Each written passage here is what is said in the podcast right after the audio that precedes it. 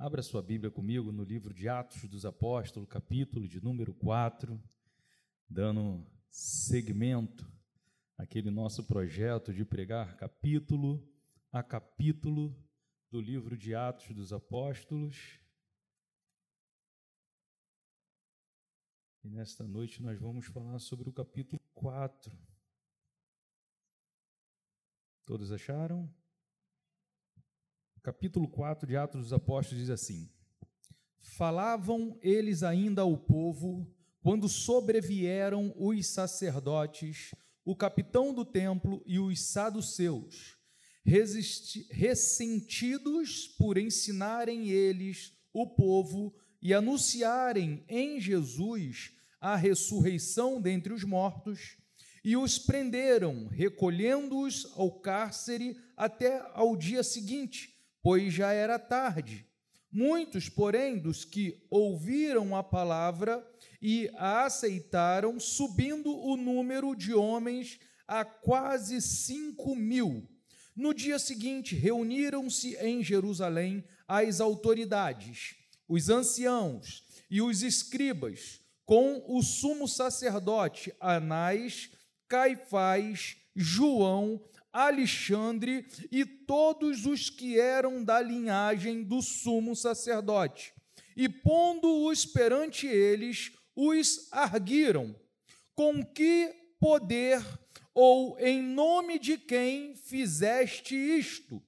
Então Pedro, cheio do Espírito Santo, lhes disse: Autoridades do povo e anciãos, visto que hoje somos interrogados a propósito do benefício feito a um homem enfermo e de modo porque foi curado, tomai conhecimento vós todos e todo o povo de Israel de que, em nome de Jesus Cristo, o Nazareno, a quem vós crucificaste e a quem Deus ressuscitou dentre os mortos, sim, em nome, em seu nome é que este está curado perante vós. Senhor, nós rendemos a Ti toda honra, toda glória, todo louvor, toda adoração, gratos, Senhor, por tudo aquilo que o Senhor já fizeste nesta noite.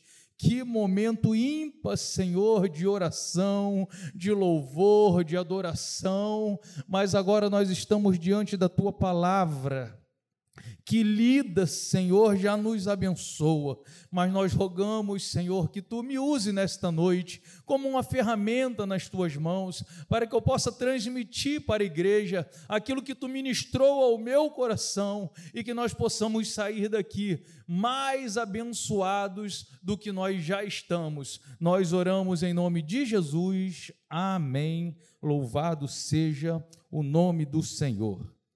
Queridos, é bem verdade que das últimas décadas para cá, o cristianismo sofreu uma glamorização. Vocês concordam comigo? De 30 anos para cá, ser crente, fazer parte do povo de Deus, virou como se fosse um status, né? Nunca se viu tanto artistas declarando que servem a Cristo. Nunca se viu tantos políticos que se declaram cristãos. De algumas décadas para cá, isso virou como que uma febre, o ser gospel. Pasmem, até bandidos se declaram cristãos. Houve um fato emblemático no Rio de Janeiro, alguns anos atrás, que os bandidos mandaram fechar um centro de macumba no morro, porque no morro eles eram cristãos. Então não podia ter o centro de macumba ali funcionando. Tamanha é a glamorização que o cristianismo está vivenciando.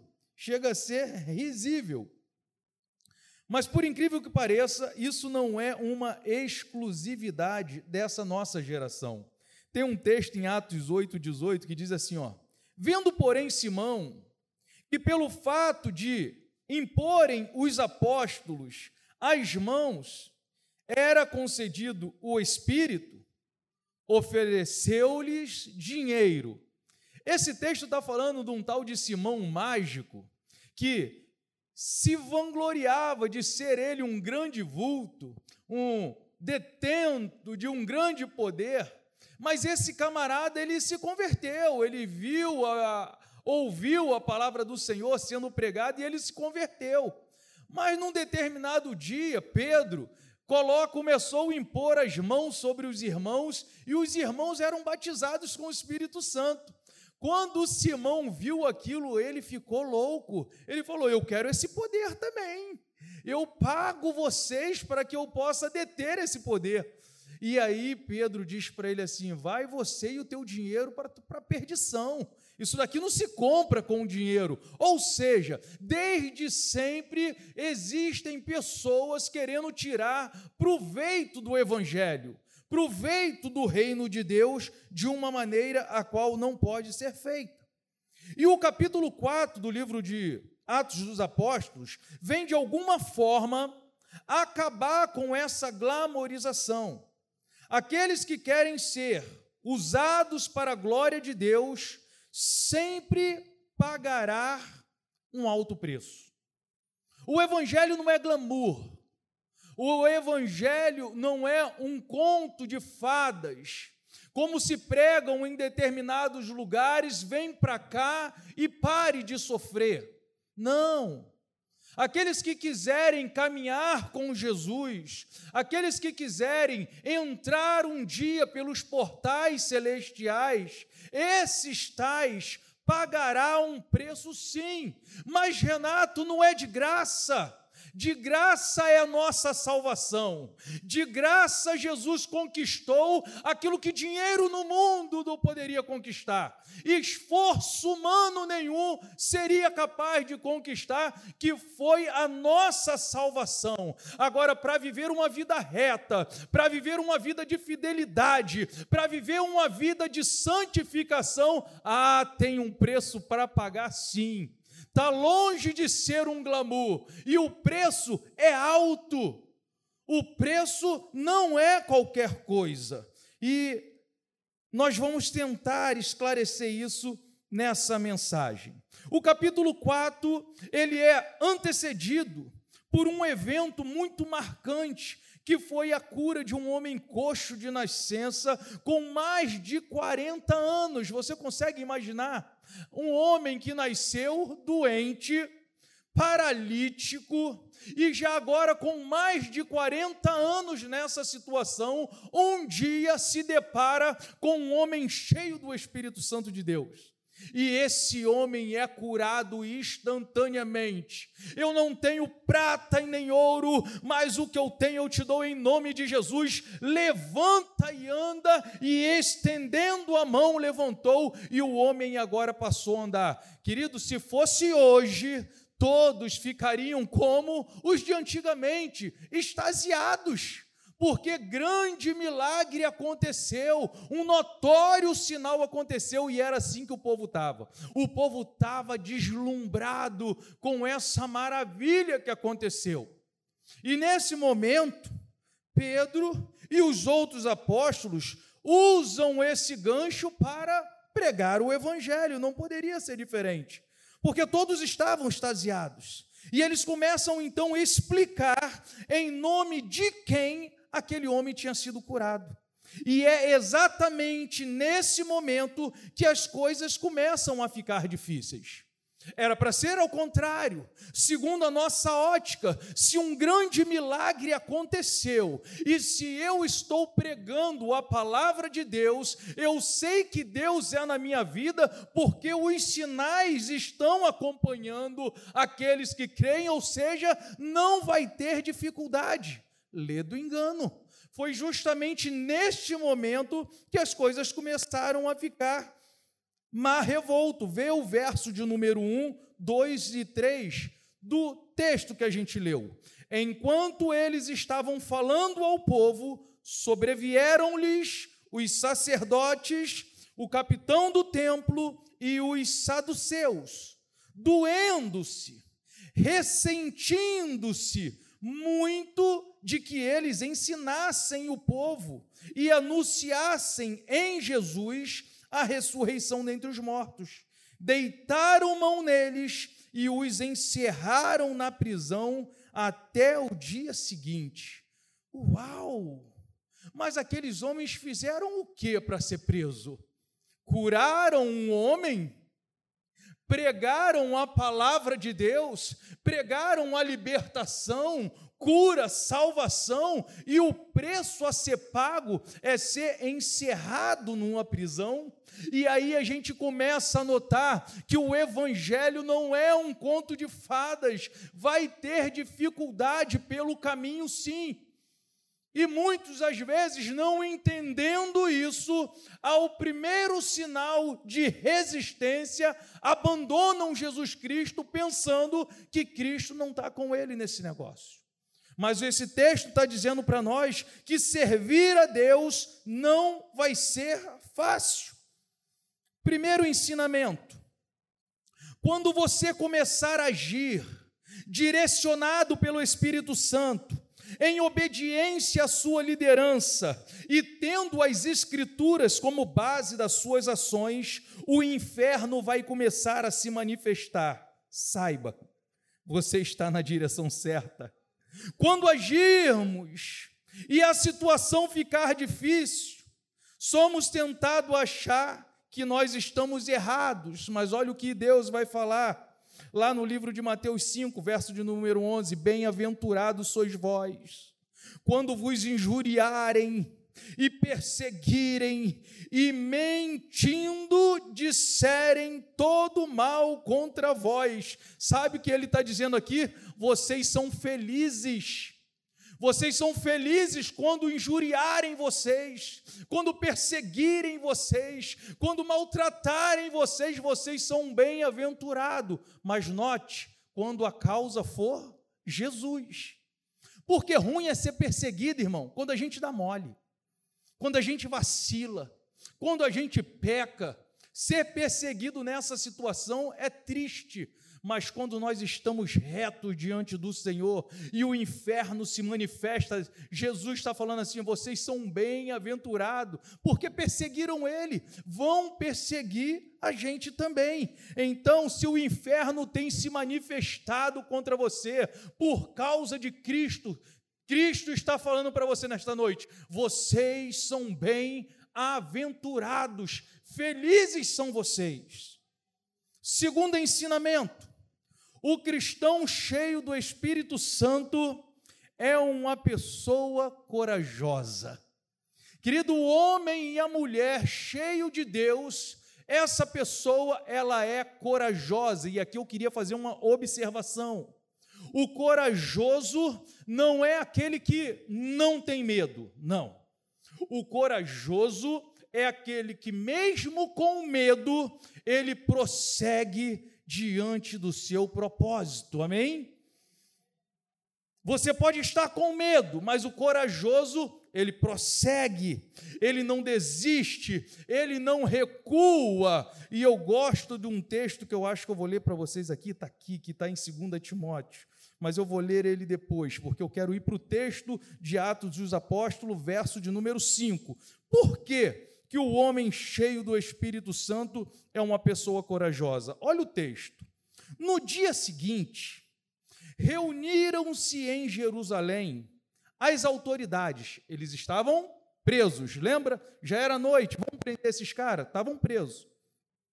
Aí no dia seguinte, reuniram-se em Jerusalém as autoridades, os anciãos, os escribas, e Anás, o sumo sacerdote, e Caifás, João, Alexandre e todos quanto eram da linhagem do sumo sacerdote.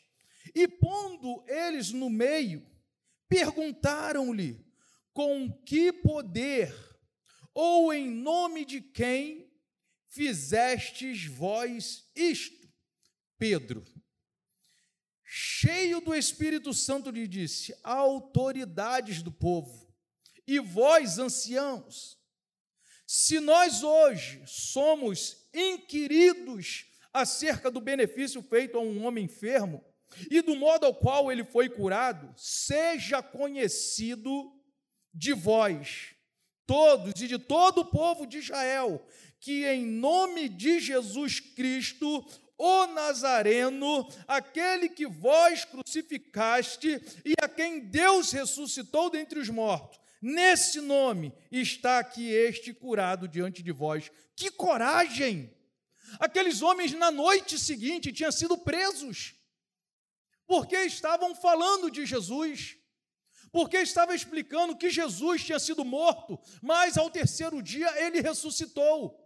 E no nome dele, que é um nome que tem poder, aquele homem tinha sido curado. É, então vocês vão ser presos. No dia seguinte, colocam, fazem uma reunião e chama todas as autoridades do povo e coloca os apóstolos no meio e perguntam novamente: Queridos, em nome de quem vocês estão fazendo isso? De repente, se fosse eu ou um de nós, falaríamos, cara, deixa isso para lá, eu nem sei por que, eu falei aquilo ontem, eu quero ir embora para minha casa. Mas aqueles homens estavam tão cheios de Deus que eles não podiam se calar e nem negar a sua fé. Eles falam: vocês estão me inquirindo hoje acerca de um bem feito a um homem que há 40 anos sofria e agora está curado, vocês querem saber? Sabe aquele Jesus que vocês crucificaram e mataram? Ele ressuscitou ao terceiro dia e está vivo e concedeu poder ao povo, e é no nome de Jesus que este está curado. Que coragem! Nós precisamos de ser impactados por essa coragem, sabe por quê? Porque quando a vida se contrapor diante de nós, quando o inferno se colocar diante de nós, nós precisamos declarar em alto bom som: Eu sei em quem eu tenho crido, e que por fim ele se levantará. Ter a coragem de Sadraque, Mesaque, Abidinego, saiba, Nabucodonosor, se o meu Deus quiser, ele nos livra da fornalha e da tua mão. E se ele não quiser, ele entra com a gente dentro da fornalha e nos livra lá dentro, porque ele é Deus. Que coragem alguns homens têm. E o texto que encheu meu coração está em 2 Timóteo 1,7 porque Deus não nos deu o espírito de covardia, mas de poder, de amor e de moderação. Portanto, não se envergonhe do testemunho do nosso Senhor, nem de mim, que sou prisioneiro seu, antes participa comigo dos sofrimentos do Evangelho segundo o poder de Deus. Paulo está escrevendo ao jovem pastor Timóteo: Timóteo, não se acovarde, não trema diante das dificuldades, não se envergonhe do Evangelho. Por que Paulo está escrevendo isso para o jovem Timóteo? Porque nós somos tendenciosos a isso a bater em retirada, a recuar, mas Paulo está dizendo: Deus não nos deu um espírito de covardia. Não desista, insista, persista, porque a vitória vem. Porque a vitória é do povo de Deus, amém, queridos? Terceiro ensinamento: é impossível se relacionar com alguém cheio do Espírito Santo e não perceber que esse teve um encontro com Jesus, ou esteve na presença de Jesus. Olha o verso de número 13 de Atos, capítulo 4. Então eles, vendo a intrepidez de Pedro e João, e tendo percebido que eram homens iletrados, e indultos se admiravam e reconheciam que haviam estado eles com Jesus. Eu adorei isso aqui nesse texto.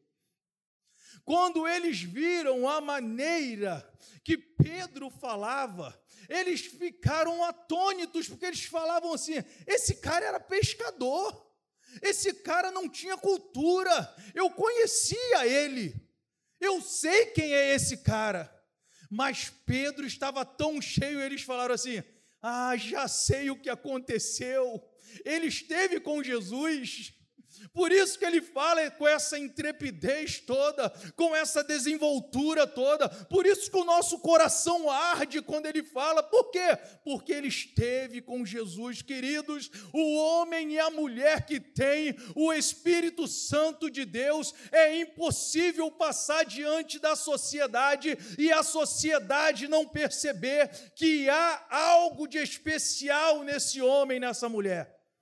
Por quê? Porque o homem cheio de Deus, as suas palavras são diferentes, os seus atos são diferentes, as suas reações diante de algumas ações, elas são diferentes. Nós precisamos mostrar para essa sociedade que nós estamos caminhando com Jesus, queridos.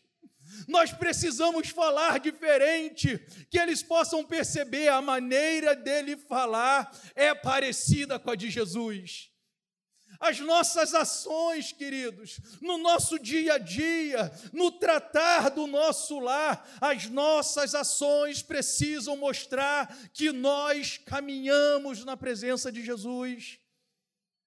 E as nossas reações, aquilo que é inesperado, aquela fechada que você toma no trânsito, você não está esperando, e aí você abaixa o vidro, vai em nome de Jesus, abençoado, porque você está em paz.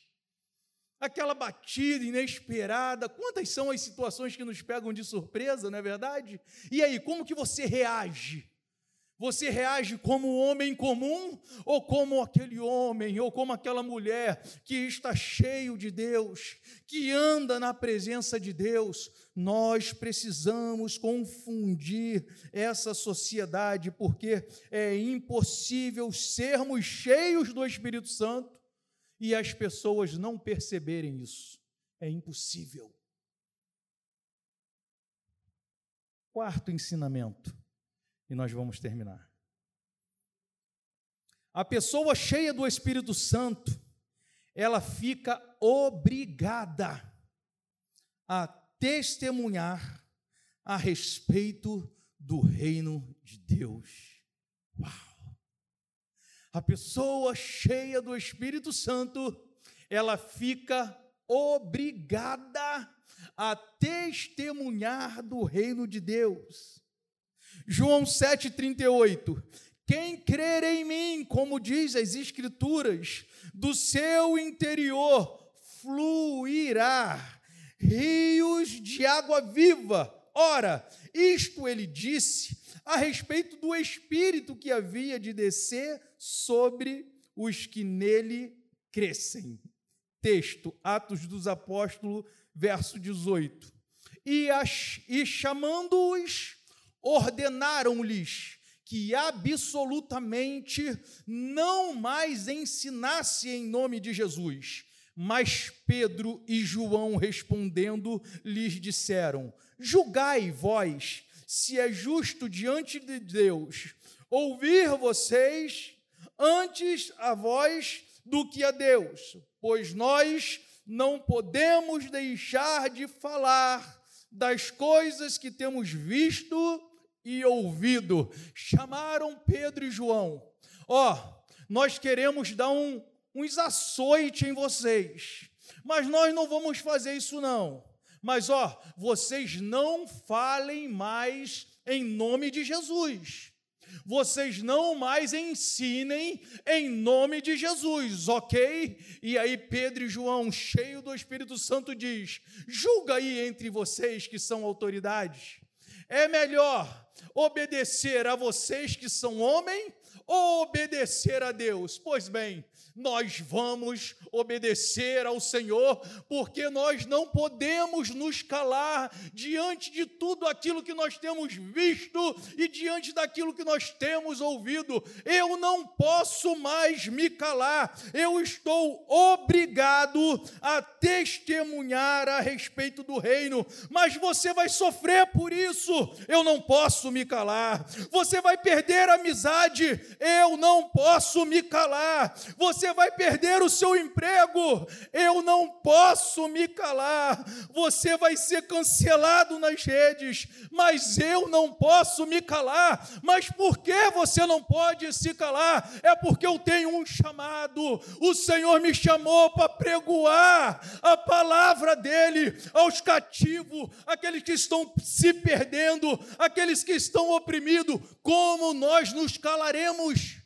Se já recebemos o Espírito Santo de Deus, ou seja, aonde quer que você esteja, o que é que você esteja sofrendo, não se cale, não se furte de apregoar o ano aceitável do Senhor. Deixa Deus usar a tua vida para que você possa ser um evangelista de Deus, para que você possa ser um agente de Deus aonde o Senhor te levar. Eu costumo dizer, você não precisa de um microfone para falar das maravilhas de Deus. Você não precisa de um microfone para dizer para as pessoas que o céu ele é real e que o Jesus vai buscar a sua igreja mais cedo ou mais tarde. A trombeta vai tocar e aqueles que tiverem aceitado Jesus como seu Salvador, esses vão subir para a glória e ouvirão: Vinde benditos de meu Pai. Vem receber por herança aquilo que eu tenho preparado para vocês desde a fundação do mundo. E eu acho que vai ser as palavras mais lindas que a igreja poderá ouvir de todos os tempos. Amém?